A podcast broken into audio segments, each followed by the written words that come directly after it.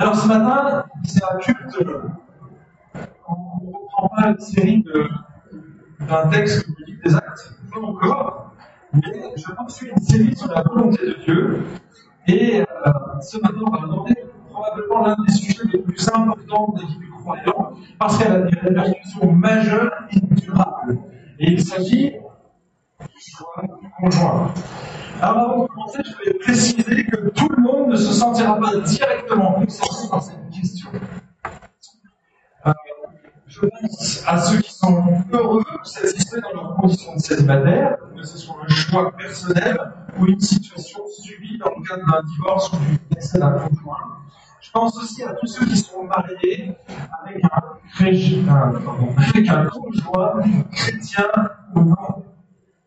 Et sachez qu'en tant que croyant, vous allez un jour ou l'autre être amené à conseiller des jeunes, des futurs couples, et je pense que ce message pourra vous aider à les guider sur la bonne voie. Donc si vous ne vous sentez pas concerné, eh bien, vous l'êtes quand même, parce que du coup, ce sera à vous de transmettre ce que je vais dire ce matin, ce que la parole de Dieu transfère. Okay, donc je vais essayer de, de résumer, de synthétiser, mais l'idée c'est que vous puissiez vous être amené pour conseiller des plus jeunes ou ceux qui voudraient s'engager dans cette voie.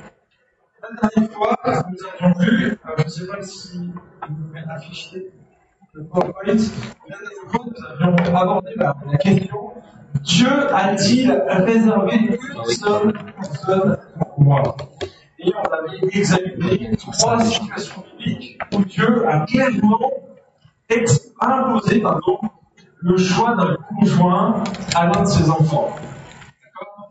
On avait, à ma connaissance, euh, parmi les centaines de mariages qu'on trouve dans la Bible, ben j'en ai trouvé que trois qui entraient dans cette catégorie de mariage choisi par Dieu. Il n'y a pas d'écran rappel, ça c'est pour les techniciens. Il n'y a rien qui s'affiche. Alors, euh, on avait regardé le cas de Adam et Ève, le cas d'Isaac et Réka, et le cas d'Osée avec une femme qui était considérée comme une femme volage, en tout cas une prostituée probablement. Et donc, pour répondre à ceux qui pensent qu'il en est de même pour Marie et Joseph, ça ferait un quatrième cas. Eh bien, il me semble que c'est un peu différent, parce que j'ai été interpellé par rapport à ça, parce qu'ils avaient choisi de se marier avant, d'accord ? Ils étaient fiancés, et on regarde l'Ancien Testament, c'était l'une des premières étapes du mariage. Et donc, Dieu est intervenu lorsque Marie a annoncé à Joseph qu'elle était enceinte. Donc, Joseph, il a simplement joué le rôle, et honnêtement, on peut le comprendre. Si vous étiez en train de fréquenter quelqu'un, et sans avoir couché avec la personne qui vous annonce qu'elle est enceinte, ça fait un peu louche. Et puis là, vous pourriez vous dire, tiens, elle n'est pas si innocente que ça. Eh bien, c'est pour ça que Dieu est intervenu, parce que là, il s'agissait du Messie.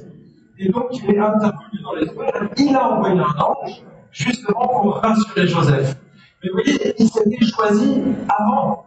Donc Dieu n'est pas intervenu au moment du choix, mais après, pour confirmer qu'il s'agissait bien du Messie, et que Joseph, pour avoir confiance, Marie était honnête et intègre, simplement que le Saint-Esprit a agi de manière particulière. Il faut qu'on reviendrait que ce n'est pas une situation classique. Là, si demain, quelqu'un dans le groupe de jeunes vient en me disant « je suis enceinte mais j'ai rien fait », je vais avoir quelques doutes. D'accord ? Et ce serait normal. Donc voilà, on ne peut pas classer Marie et Joseph dans cette catégorie, donc, sauf exception, et c'est la conclusion à laquelle on est arrivé, sauf exception,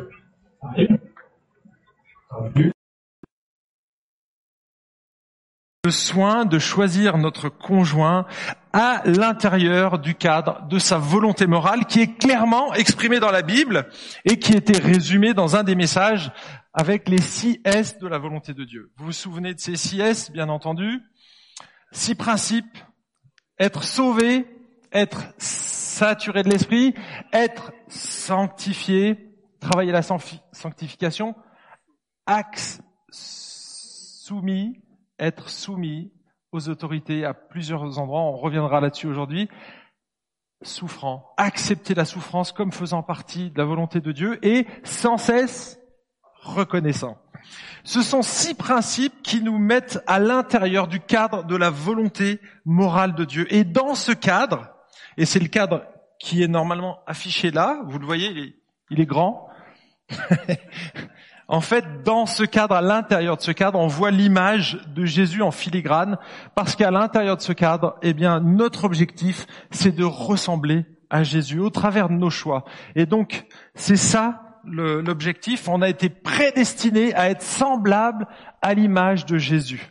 Et donc, il utilise les Écritures, ce cadre, et une fois qu'on obéit à ce cadre, eh bien, on est dans la volonté de Dieu et on arrête de se prendre la tête. Mais une fois qu'on a dit ça, on n'a pas tout dit. Est-ce que, parce qu'on a le choix, on doit sauter sur le premier chrétien qui passe? Ou la première chrétienne qui passe? Eh bien, ce serait pas sage de le faire, mes amis. Ce serait pas sage de le faire. Parce que la Bible nous donne plein, plein d'éléments, de, d'éléments contextuels, d'éléments utiles pour nous aider à construire quelque chose qui soit durable dans le temps. La Bible utilise l'image d'un roc. Hein. Si on construit sur du roc, la tempête va venir, les vents vont souffler, la pluie va tomber, mais la maison va rester debout.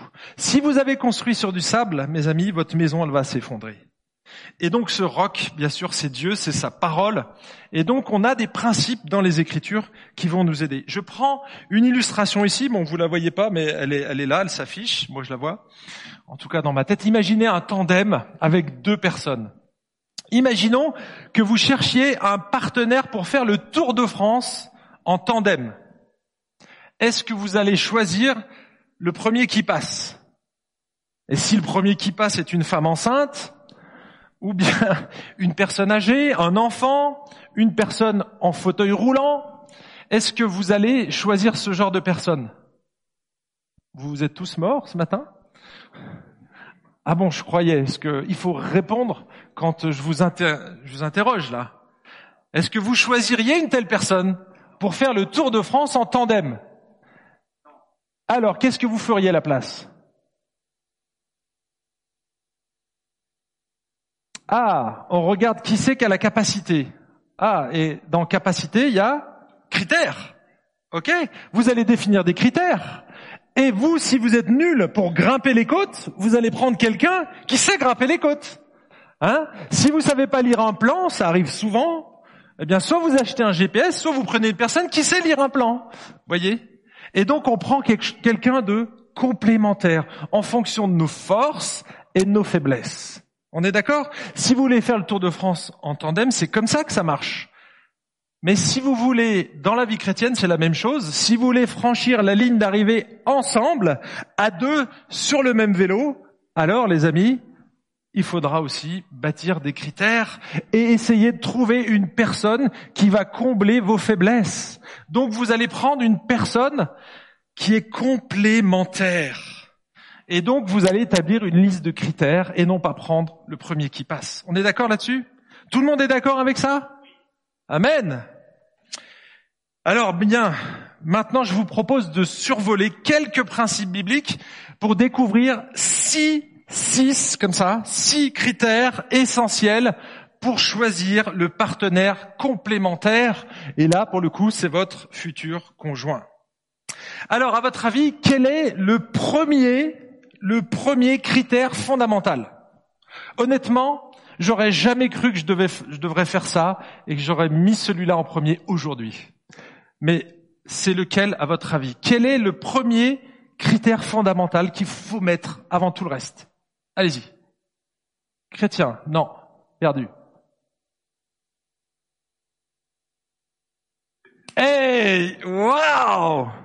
Avec une personne du sexe opposé. Toi, je vais te récompenser tout à l'heure, tu verras. Honnêtement, j'aurais jamais cru devoir inclure ce critère-là dans, quand on, on parle du mariage. Mais à partir du dix-sept mai deux mille treize, en France, on a été obligé de, de mettre ce critère. Pourquoi ? Bah parce qu'on a ouvert le mariage aux personnes du même sexe. En Suisse, ça s'est fait beaucoup plus tard. La loi a été validée ici en juillet ou fin juin deux mille vingt-deux. Mais vous, en Suisse, c'est le vingt-six septembre deux mille vingt et un qu'il y a eu un vote qui a été fait. Donc là, le peuple a voté. Honnêtement, soixante-quatre pour cent. Donc c'était majoritaire, mais il n'y a eu que cinquante-deux virgule six pour cent de participation. Donc c'est pas forcément majoritaire en Suisse, mais c'est dans la majorité des votants, d'accord ? Et donc, à partir de ce moment-là, à partir du jour où on a officialisé le mariage aux personnes de, de même sexe, eh bien, on a bouleversé des codes sociétaux qui étaient établis depuis des millénaires, en fait. Cette évolution sociétale positionne ceux qui ne sont pas favorables à ce genre de mariage dans la catégorie, et vous l'avez probablement vécu, soit des intolérants, soit des homophobes. Hein, vous avez certainement entendu dire, ou peut-être même avoir reçu certaines critiques, parce que vous avez donné votre avis sur le sujet. Alors personnellement, je trouve que c'est totalement injuste et abusif. Je vais vous donner un exemple. Le fait que je sois carnassier, que je mange, que j'aime la viande et que je suis pour le fait de manger de la viande. Est-ce que ça fait de moi un anti-végétarien, un végétarienophobe ou un véganophobe ? Non, on est d'accord, c'est pas parce qu'on est, on a des convictions dans un domaine qu'on est contre forcément ceux qui font les autres. On a simplement un principe ici de tolérance. Et tolérer, dans le dictionnaire, c'est simplement une attitude qui consiste à admettre chez l'autre une manière de penser ou d'agir différente de celle qu'on adopte soi-même. Donc, ça veut dire que les chrétiens ne traitent pas les homosexuels de, pardon, d'hétérophobes. D'accord ? Je me suis fait comprendre ici ? Nous, on ne dit pas aux homosexuels qui sont homosexuels, on leur dit pas vous êtes des hétérophobes. Pas du tout. On leur dit pas ça. Nous, on tolère l'homosexualité, mais on aime les homosexuels. Tolérer, ça veut dire qu'on n'est pas d'accord avec. On est d'accord. On est toujours dans le principe de la tolérance. Est-ce que vous voyez la nuance ? Parce qu'elle est, elle est assez fine, mais elle est là. Alors parfois on dit euh, on aime le pécheur et pas le péché. Moi je trouve que c'est pas toujours juste, donc je préfère séparer ici. C'est pas parce qu'on est pour quelque chose qu'on est anti pour l'autre. On n'est pas hétérophobe en tout cas, parce que nous aimons les homosexuels, pas l'homosexualité. Vous voyez la, la différence ? Pour nous, la valeur d'un individu de genre masculin ou féminin ne dépend pas de ses qualités ou de ses défauts, de ses croyances, de son éducation, de ce qu'il ressent, de ses attirances ou de ses pratiques sexuelles, mais du fait qu'il est créé à l'image de Dieu. C'est ça qui lui donne sa valeur. La valeur de l'homme vient du fait qu'il est créé à l'image de Dieu. Alors on ne va pas le lire ici, mais je vais le lire avec vous. Alors prenez vos Bibles à l'ancienne ce matin et on va lire Genèse chapitre un, versets vingt-sept, versets vingt-sept et vingt-huit. Juste deux versets. On pourrait lire les trois chapitres parce qu'ils sont extraordinaires. Et on lit, « Dieu créa l'homme à son image. Il le créa à l'image de Dieu. Hommes et femmes, il les créa. » Dieu les bénit et Dieu leur dit « Soyez féconds, multipliez-vous, remplissez la terre et soumettez-la, dominez sur les poissons de la mer, sur les oiseaux du ciel et sur tout animal qui rampe sur la terre. » Alors laissez-moi vous donner une image. Qui voit ce que c'est ? Un billet de dix francs, d'accord ? Ça c'est sa valeur. Vous êtes tous d'accord là-dessus ? Qui veut le billet ? J'ai pas dit que j'allais le donner, j'ai demandé qui c'est qui le voulait.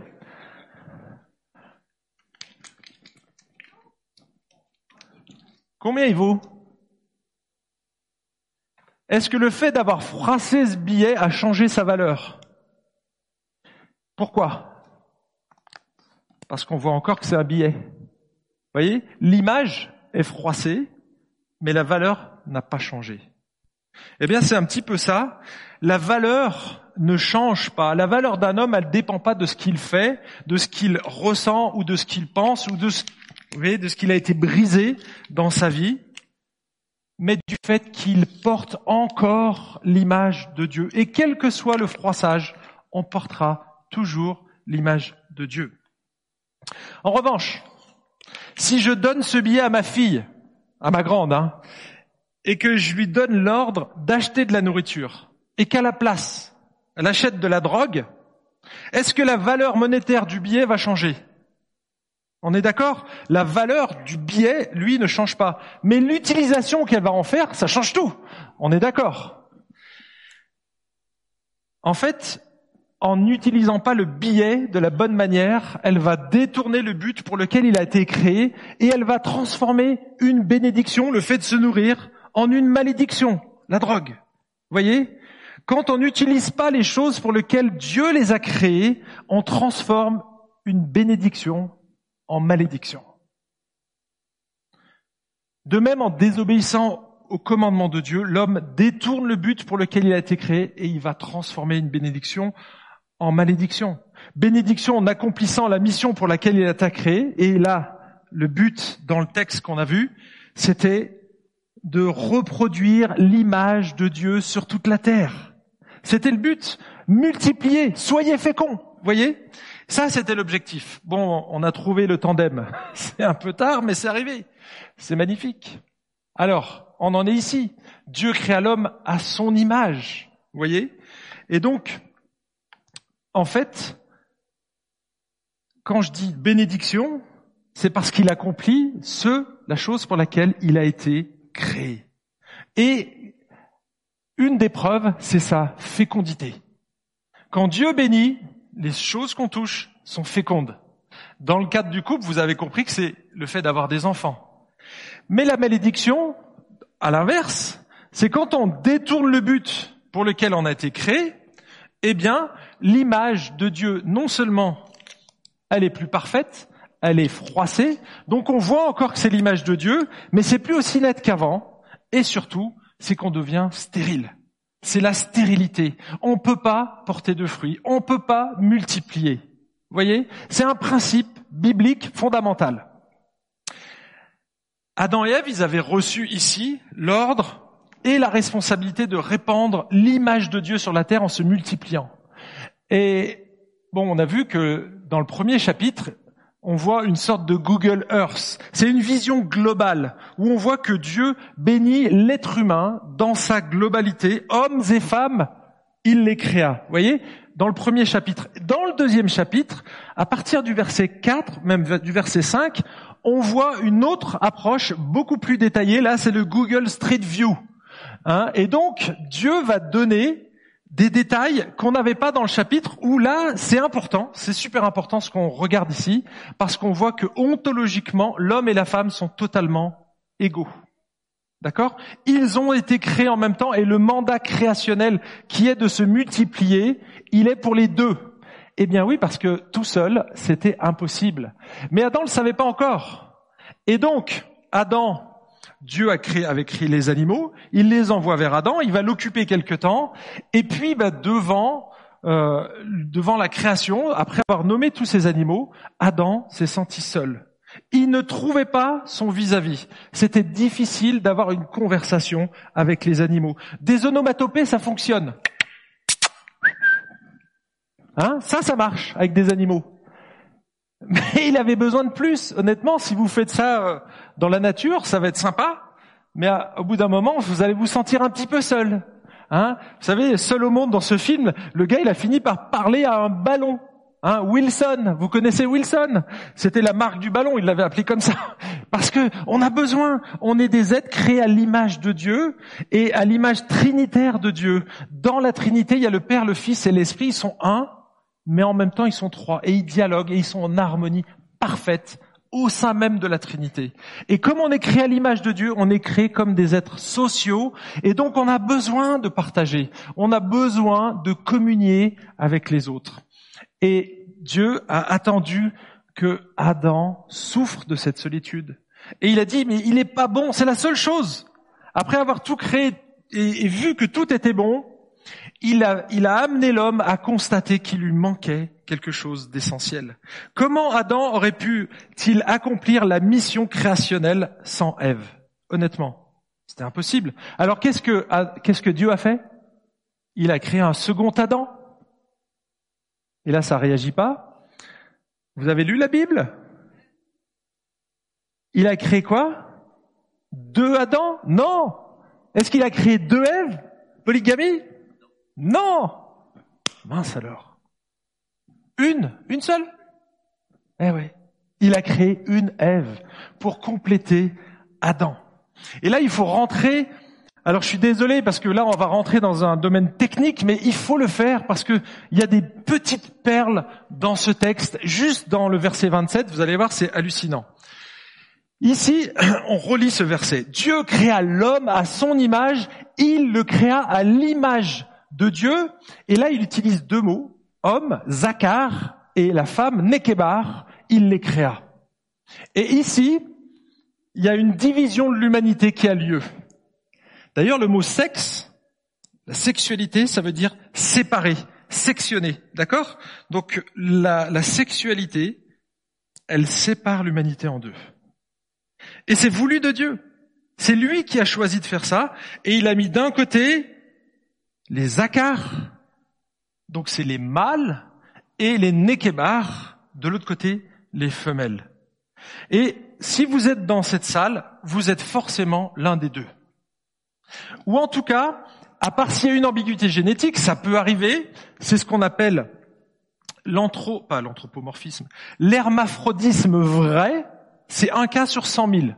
C'est une malformation génétique, et effectivement, il y a une ambiguïté génétique. Mais sinon, la plupart des, donc ça veut dire quatre-vingt-dix-neuf mille neuf cent quatre-vingt-dix-neuf sur cent mille, ça fait pas mal quand même, hein? Eh bien, vous êtes tous nés, soit X Y, soit X X, c'est inscrit dans vos gènes, c'est vos chromosomes. Et ça, c'est, c'est, c'est en vous.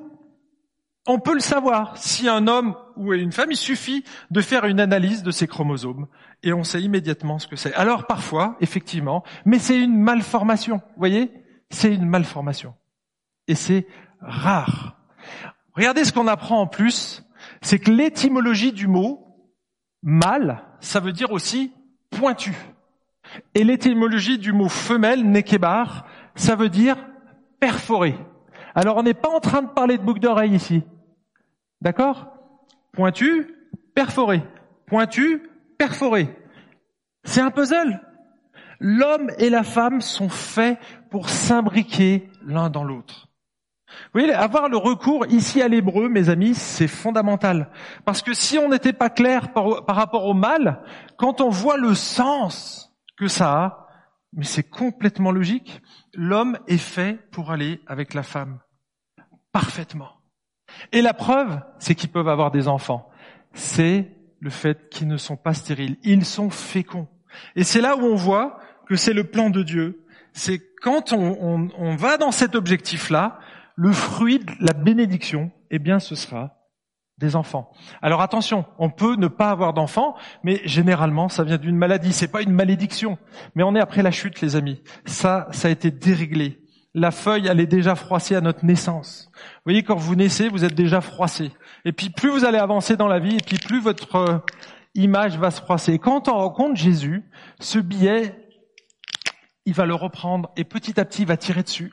Il va le blanchir. Il va le laver, il va le repasser jusqu'à ce qu'il n'y ait plus de rides ni rien de semblable. Bon, il y aura toujours un petit peu de traces, hein, parce que la marque du péché est là et on la ressent. On a des cicatrices, des choses qu'on a vécues. Mais Dieu reprend et il recrée. Et une, la valeur, elle n'a pas changé. On est toujours la même. Mais il va tout changer, lui, à l'intérieur. Et ça se passe dans le cœur, les amis. Ça se passe dans le cœur.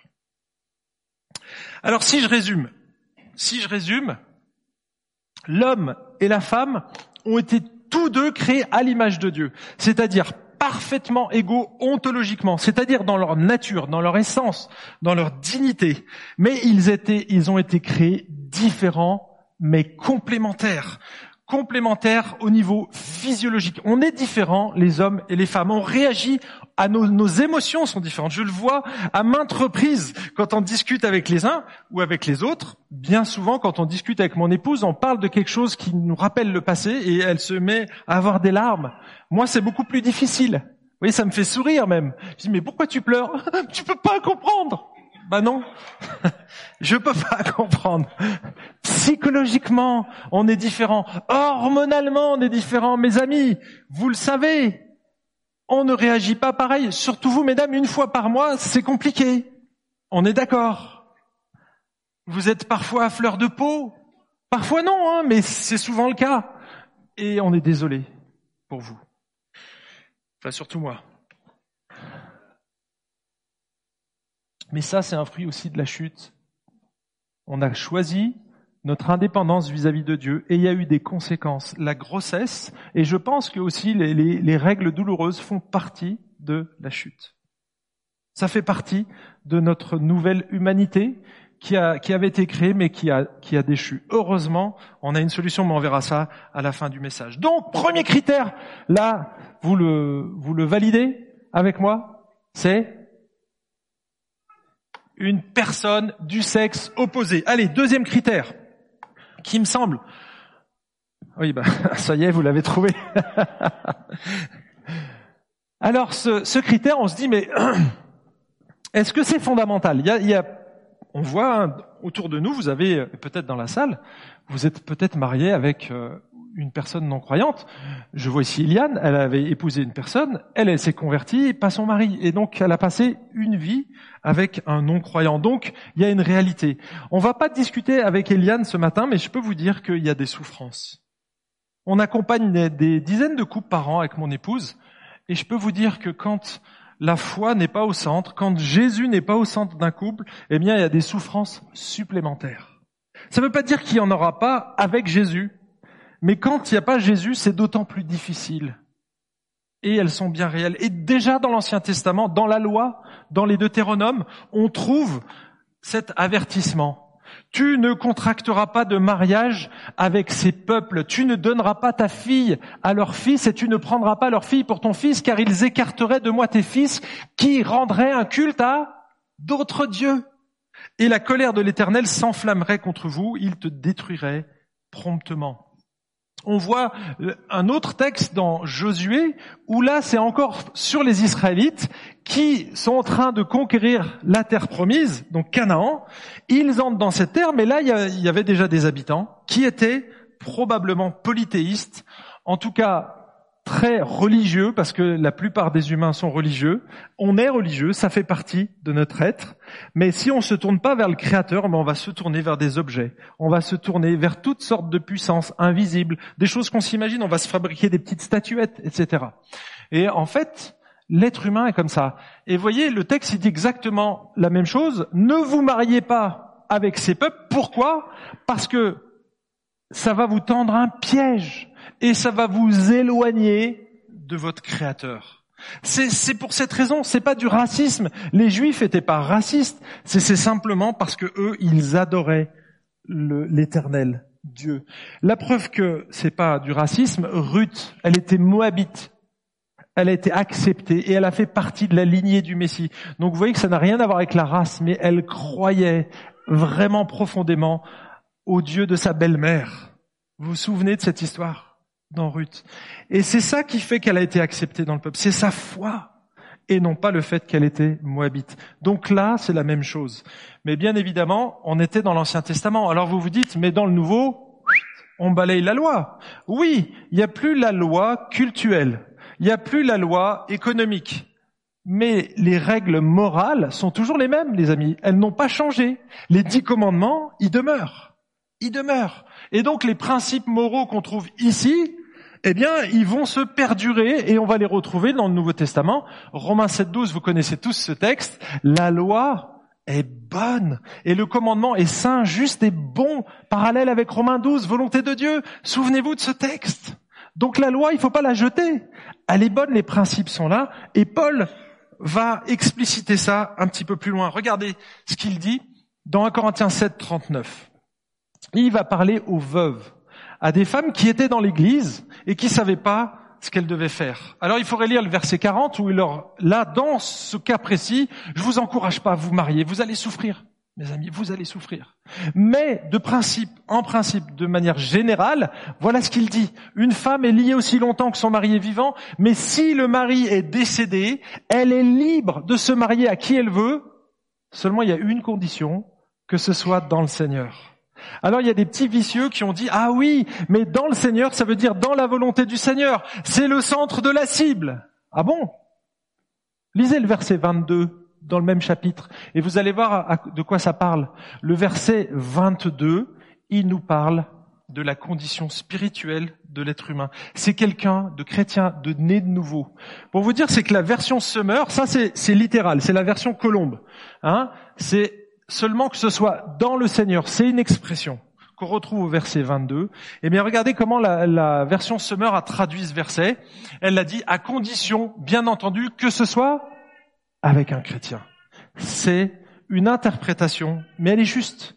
Parce que c'est ce que, cette, c'est ce que cette expression signifie dans ce contexte.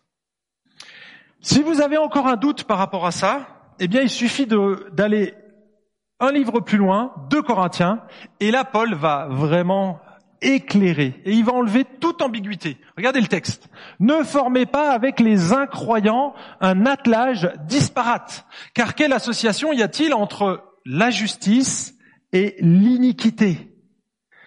Quelle communion entre la lumière et les ténèbres? Et quel accord entre Christ et Bélial? Quelle part le croyant a-t-il avec le non-croyant?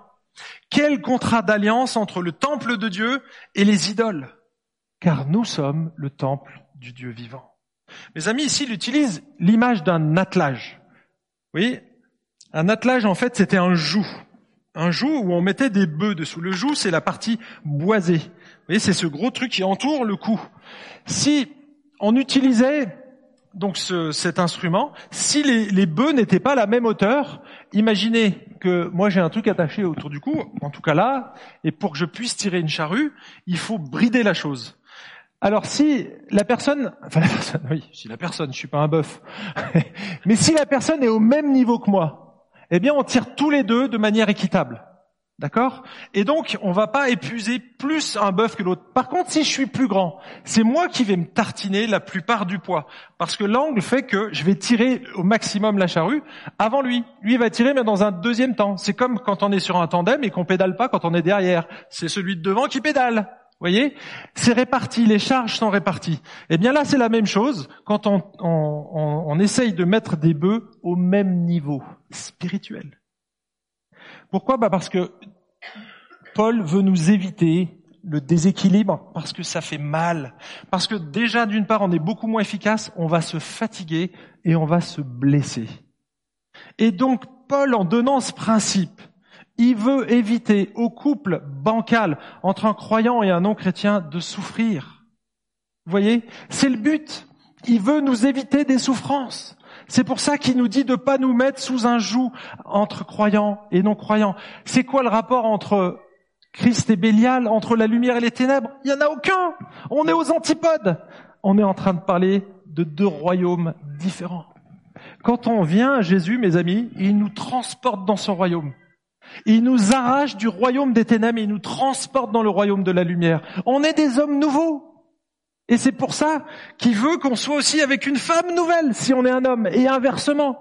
Si on est un homme nouveau, une femme nouvelle, pardon, on va essayer de trouver le joug qui nous correspond.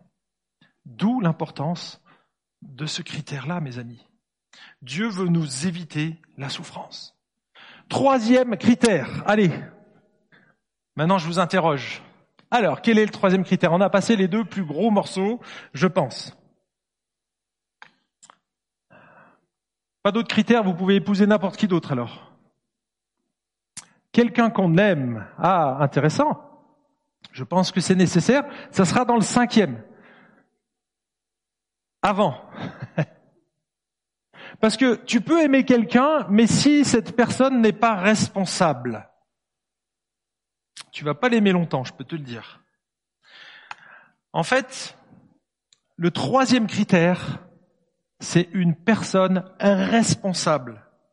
Pourquoi je dis ça? Parce qu'il y a un épisode dans Matthieu chapitre dix-neuf où Jésus est interpellé par des pharisiens. Et ils viennent l'interroger sur le divorce, ils voulaient le coincer, le piéger.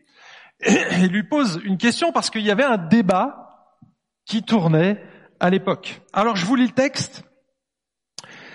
C'est euh, Matthieu, chapitre dix-neuf, verset trois. Je vais vous mettre les, les deux derniers versets ici ensuite. Mais pour le moment, je vous lis le texte. « Des pharisiens s'approchèrent de lui avec l'intention de lui tendre un piège. Ils lui demandèrent « Un homme a-t-il le droit de divorcer d'avec sa femme pour une raison quelconque ?» Il leur répondit « Mais n'avez-vous pas lu dans les Écritures qu'au commencement, le Créateur a créé l'être humain, homme et femme, et qu'il a déclaré « C'est pourquoi l'homme quittera son père et sa mère pour s'attacher à sa femme, et les deux ne feront plus qu'un. » Ainsi, ils ne sont plus deux, ils font un. Que l'homme ne sépare donc pas ce que Dieu a uni. Mais les pharisiens objectèrent « Mais pourquoi alors Moïse a-t-il commandé à l'homme de remettre à sa femme un certificat de divorce quand il divorce d'avec elle ?» Vous voyez, ils ont pris la parole de Dieu et ils ont dit « C'est un commandement que Moïse nous a donné. » Ah bon ? Regardez le verset huit. Il leur répondit « C'est à cause de la dureté de votre cœur que Moïse vous a commandé ?» Est-ce que vous lisez ça aussi dans le texte ? C'est pas écrit ça ? C'est à cause de la dureté de votre cœur que Moïse vous a permis. Tolérance. Je suis pas d'accord. Mais voilà, ton cœur est si pourri, mon ami, que je suis obligé de te donner une solution. Votre cœur que Moïse vous a permis de divorcer d'avec vos épouses, mais au commencement, au début, quand Dieu a bâti le premier homme et la première femme, il n'en était pas ainsi. Verset neuf, je vous dis, quiconque répudie sa femme, sauf pour infidélité, et en épouse une autre, commet un adultère. Ses disciples lui dirent, si telle est la responsabilité de l'homme à l'égard de la femme, mais il n'est pas avantageux de se marier. Ah, intéressant, cette réponse. Et regardez la suite. Il leur répondit, tous ne comprennent pas cette parole, mais seulement ceux à qui cela est donné, car il y a des eunuques qui le sont dès le sein de leur mère.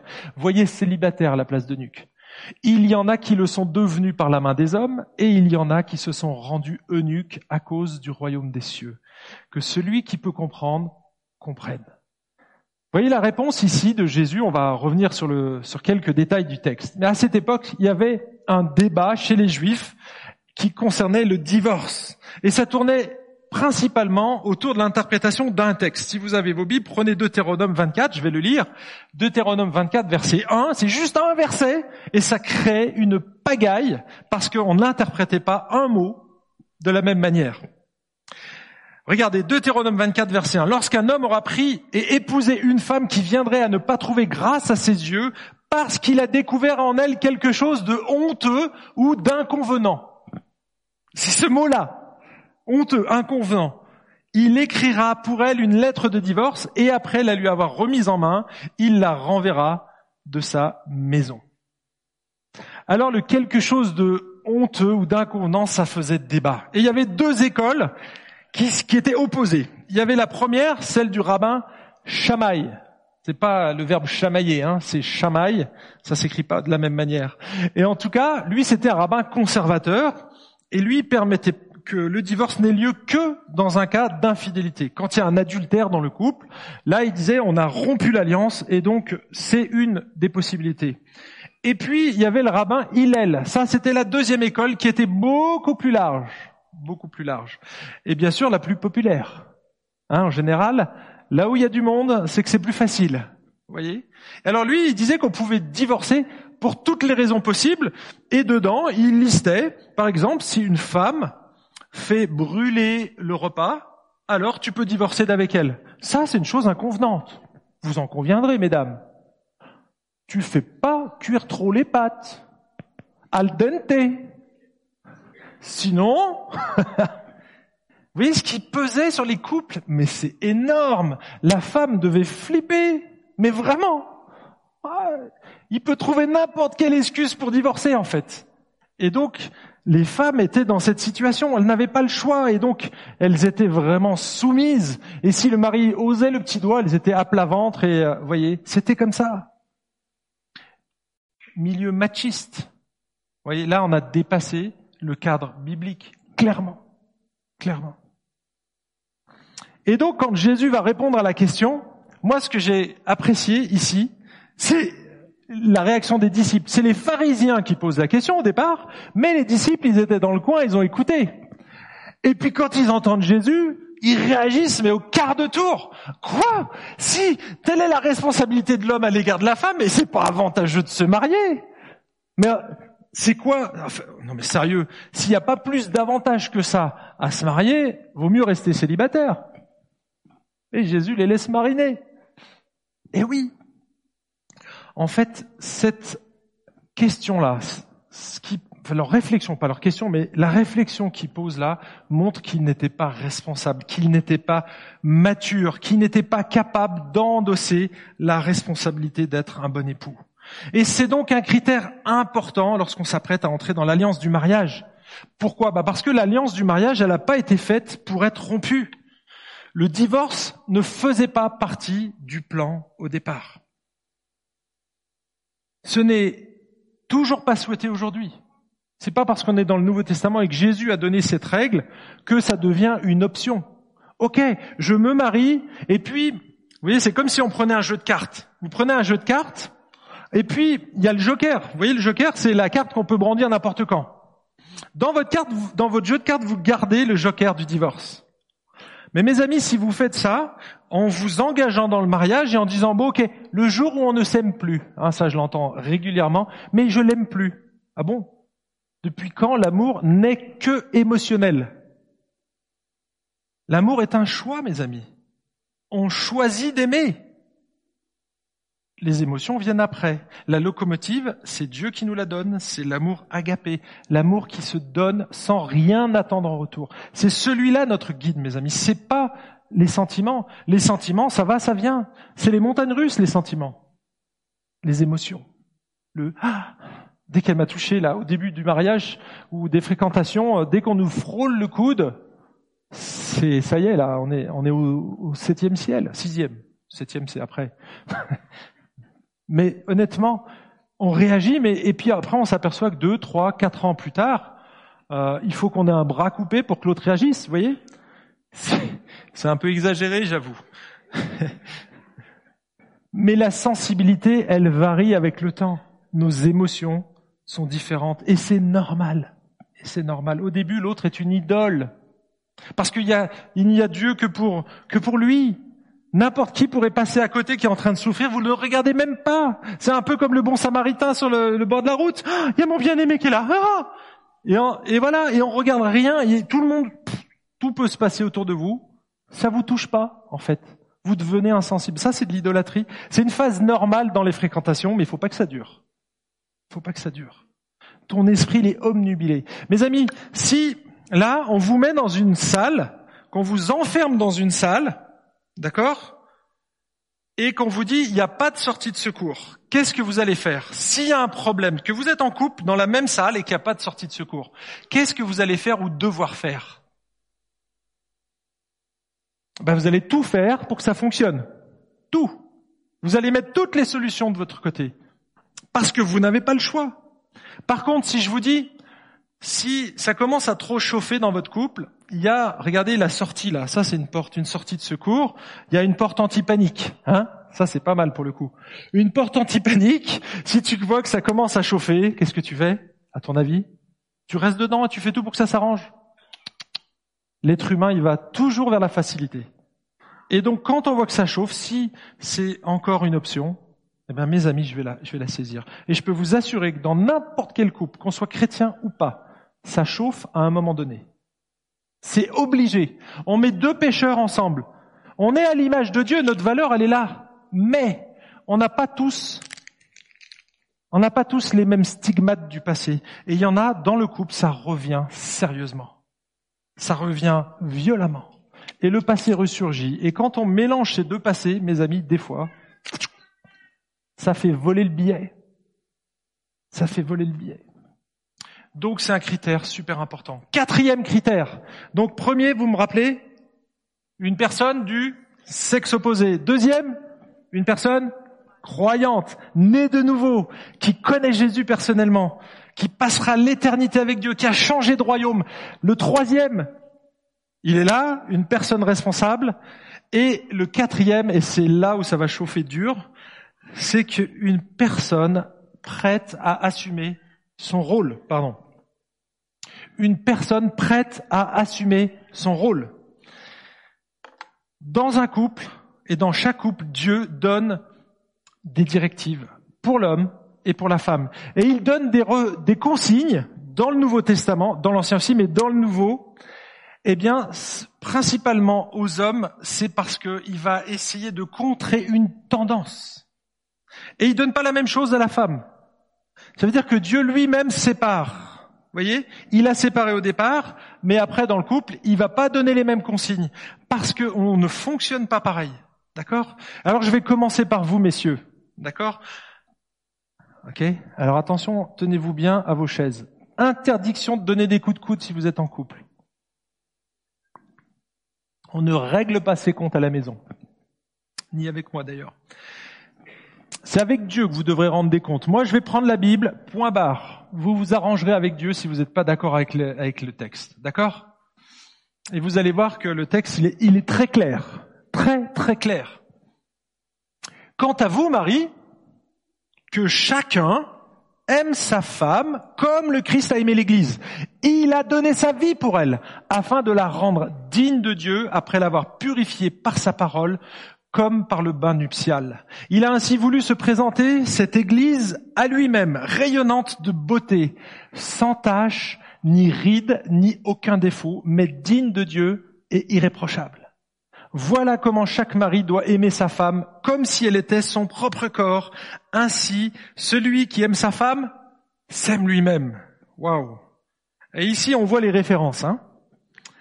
Moi, c'est marrant, j'ai l'impression que l'homme est parfois tellement absorbé par son travail, sa mission, ses loisirs, en gros son petit nombril, eh bien, qu'il va oublier d'aimer sa femme.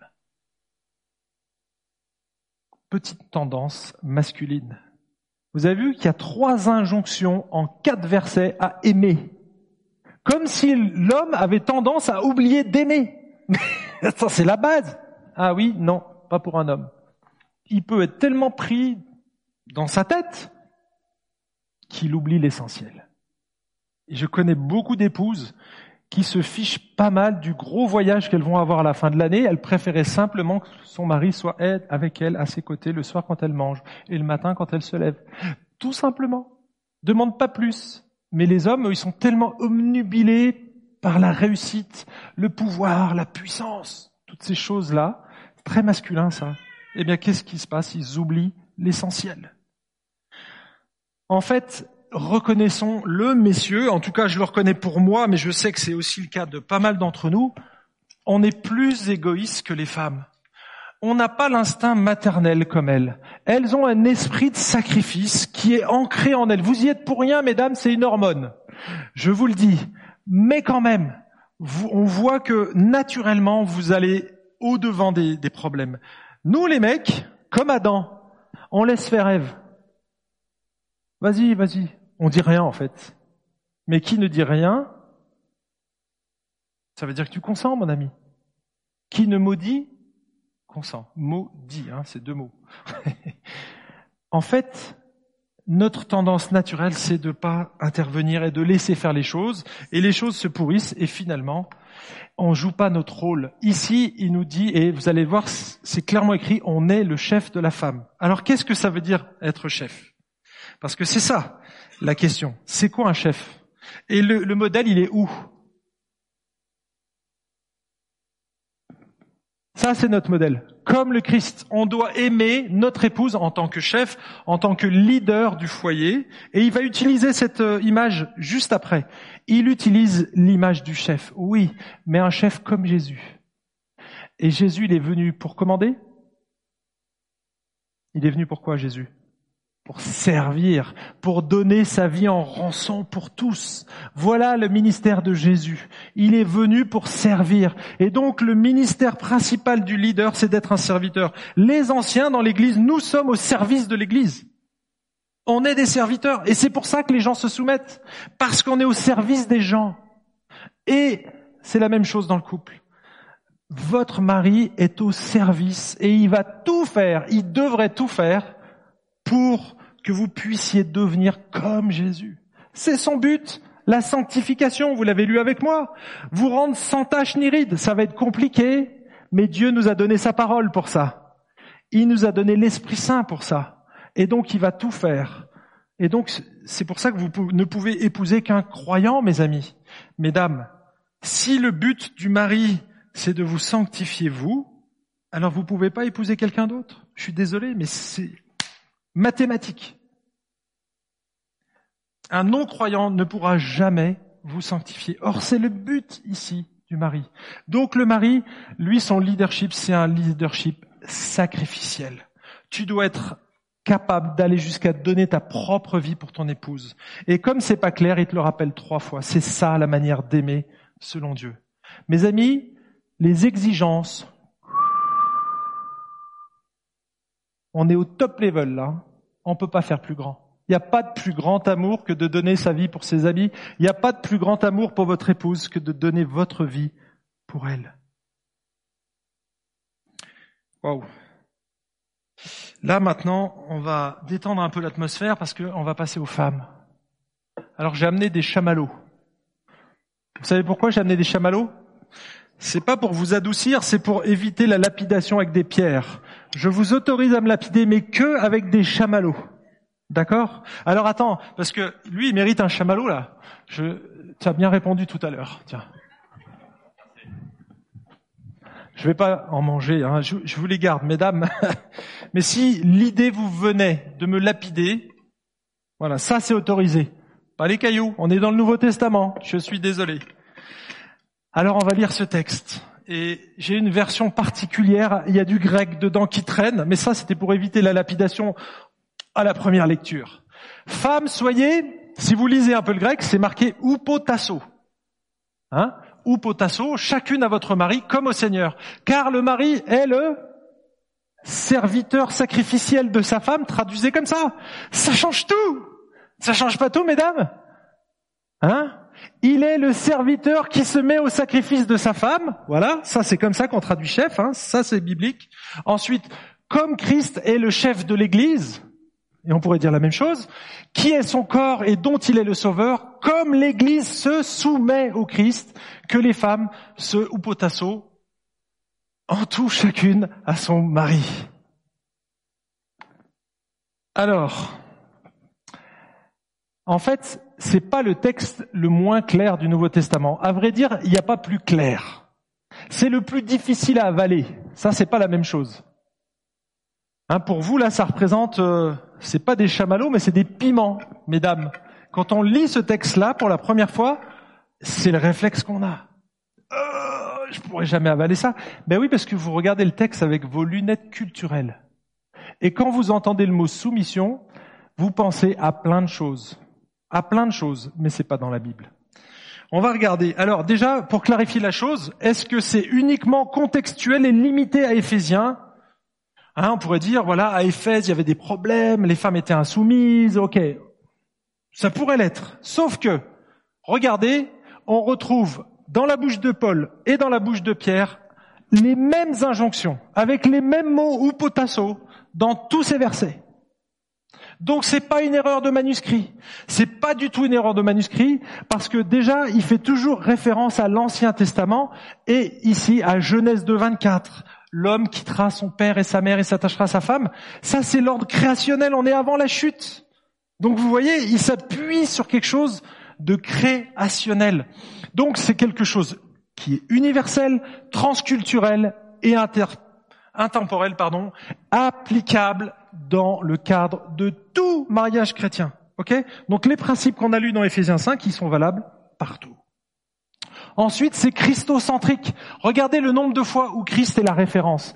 Et Christ est la référence, je l'ai souligné pour les hommes, mais c'est là aussi la référence pour les femmes.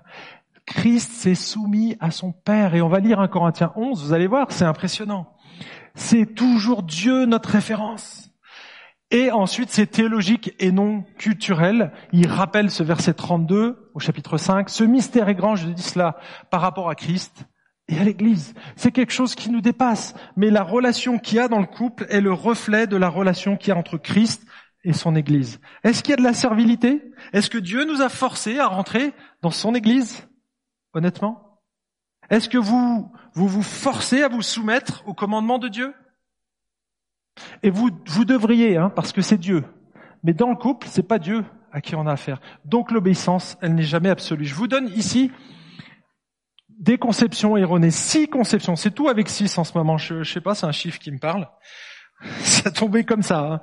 En fait, des conceptions erronées de la soumission. Elle découle d'une différence de nature. Si vous avez lu Genèse chapitre un, on a lu ces versets, l'homme et la femme, ils ont été créés en même temps. Hein. On est créés tous les deux à l'image de Dieu et on a tous les deux reçu le même ordre créationnel de multiplier, d'être fécond, et cetera, de dominer sur les, la, l'ère animale. Donc, c'est faux. Elle découle d'une différence de compétence, mais absolument pas, mes amis. Absolument pas. Les, les femmes sont parfois beaucoup plus compétentes que des hommes dans certains domaines. Et il faut l'admettre, messieurs, même si ça vous fait mal à votre petit orgueil. Elle implique une obéissance aveugle. Pas du tout. Absolument pas. Parce que même quand Dieu nous demande de nous soumettre aux autorités, s'il y a quelque chose qui va à l'encontre de notre conscience, si, qui va à l'encontre des Écritures, on ne doit pas obéir. D'accord ? Et une autorité qui est euh, civile, c'est la même chose dans le mariage. C'est pas Dieu. On est d'accord ? On doit obéir à Dieu en priorité. Et si jamais il y avait des commandements ou des... une injonction à faire quelque chose qui va à l'encontre d'un commandement, alors mes amis, il faut refuser, catégoriquement. Elle est synonyme de servitude, sûrement pas, c'est toujours volontaire, vous allez le voir. Elle est négative et dévalorisante, absolument pas, et on va aussi le voir, on va écouter une femme qui dit ça, et en fait, elle prive de toute idée personnelle ou d'avis contraire, absolument pas non plus. Bien entendu que mon épouse, elle n'est pas toujours d'accord avec moi, et on discute le bout de gras. Et on finit jamais aux mains, hein. Mais ça arrive qu'elle n'est pas d'accord avec moi, et puis ben, on trouve un terrain d'entente. Parce que Dieu, en tant que leader, nous a donné la responsabilité d'être les premiers à demander pardon. Ça, c'est ton rôle en tant que mari. Tu dois être le premier et tu dois montrer l'exemple, comme Christ l'a fait pour nous. Alors, une définition biblique, ce coup-là. Ou potasso. C'est un verbe qui désigne l'attitude à avoir, pardon, à avoir par rapport à un chef, par rapport à quelqu'un qui exerce une autorité sur celui qui doit lui être subordonné. Donc c'est une attitude, d'accord ? Une attitude. Alors Sylvain Romerowski, qui est un spécialiste, dit « Cela peut entraîner l'obéissance, mais pas nécessairement de manière absolue. Dans le Nouveau Testament, la subordination à Christ implique l'obéissance absolue. » Vous voyez ? À Christ.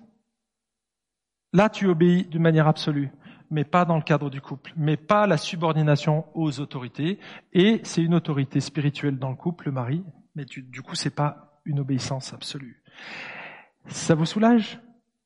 Alors maintenant, passons aux applications. Ici, la conception biblique, c'est toujours de la soumission. C'est toujours libre et volontaire, mes amis. Toujours libre et volontaire. Elle est principalement une attitude et non un ensemble de comportements visibles. Finalement, vous pourriez remplacer le mot soumission par honorer, respecter. Oula, j'ai pas regardé l'heure, mais ça, ça fait combien de temps ? Waouh. Bon, ben on va s'arrêter là. On finira la prochaine fois. Je finis ma liste et on, on s'arrête là. Elle est une qualité essentielle du Christ à imiter.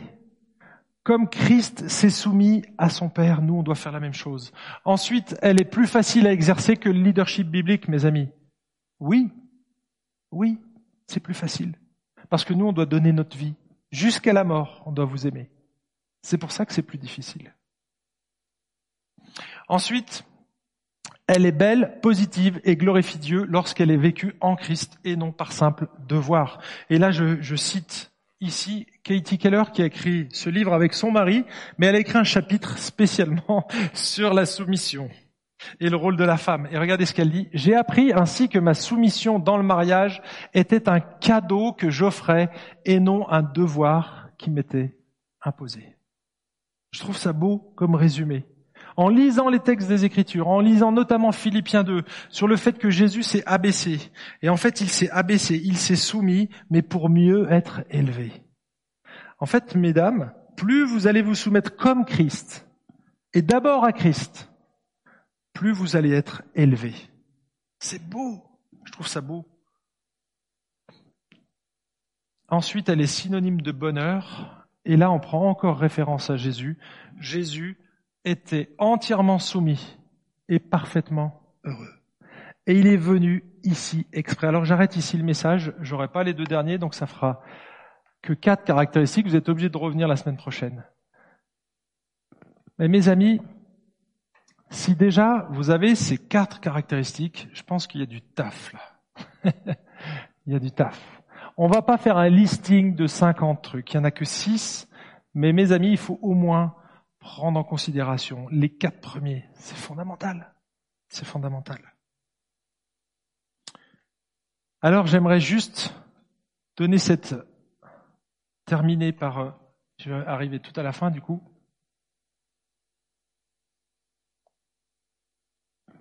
Ici, pour vous dire une chose. Bon, déjà, vous n'allez jamais trouver la personne idéale. Jamais. Elle n'existe pas. D'accord? Donc c'est pas la peine d'essayer d'avoir une liste de cinquante critères. La personne parfaite n'existe pas. Mais par contre, tu peux trouver une personne parfaite. L'époux parfait, c'est Jésus. C'est Jésus. Et en fait, le but de la vie, mes amis, c'est le premier S de la volonté. C'est d'être sauvé, c'est de connaître Jésus, et c'est donc de participer aux noces de l'agneau. Le mariage sera consommé en haut, mais pour le moment, il nous demande de nous engager à sa suite, de l'aimer. Il nous a prouvé son amour. Il est mort à la croix, et donc, qu'est-ce qu'il veut faire? Il veut que nous, on vienne avec lui. Il veut qu'on célèbre les noces de l'agneau ensemble. Réjouissons-nous, soyons dans l'allégresse et donnons-lui gloire, car les noces de l'agneau sont venues et son épouse s'est préparée. Il lui a été donné de se vêtir de fin lin, éclatant et pur. Le fin lin, ce sont les œuvres justes des saints. L'ange me dit, écrit, heureux ceux qui sont appelés au festin des noces de l'agneau. Par contre, si vous n'êtes pas appelés au festin des noces de l'agneau, mes amis, c'est que vous n'avez pas fait l'essentiel. Et je, honnêtement, les critères que je mets là, ils ne servent à rien si vous n'allez pas voir Jésus après. Ça, c'est la chose la plus importante. C'est d'être marié avec Jésus. Nous sommes l'épouse, mes amis. C'est nous l'épouse de Christ, l'Église. On l'est collectivement et vous l'êtes individuellement. Dieu nous aime et il a prouvé son amour. Mes amis, il est fidèle et donc on peut lui faire confiance.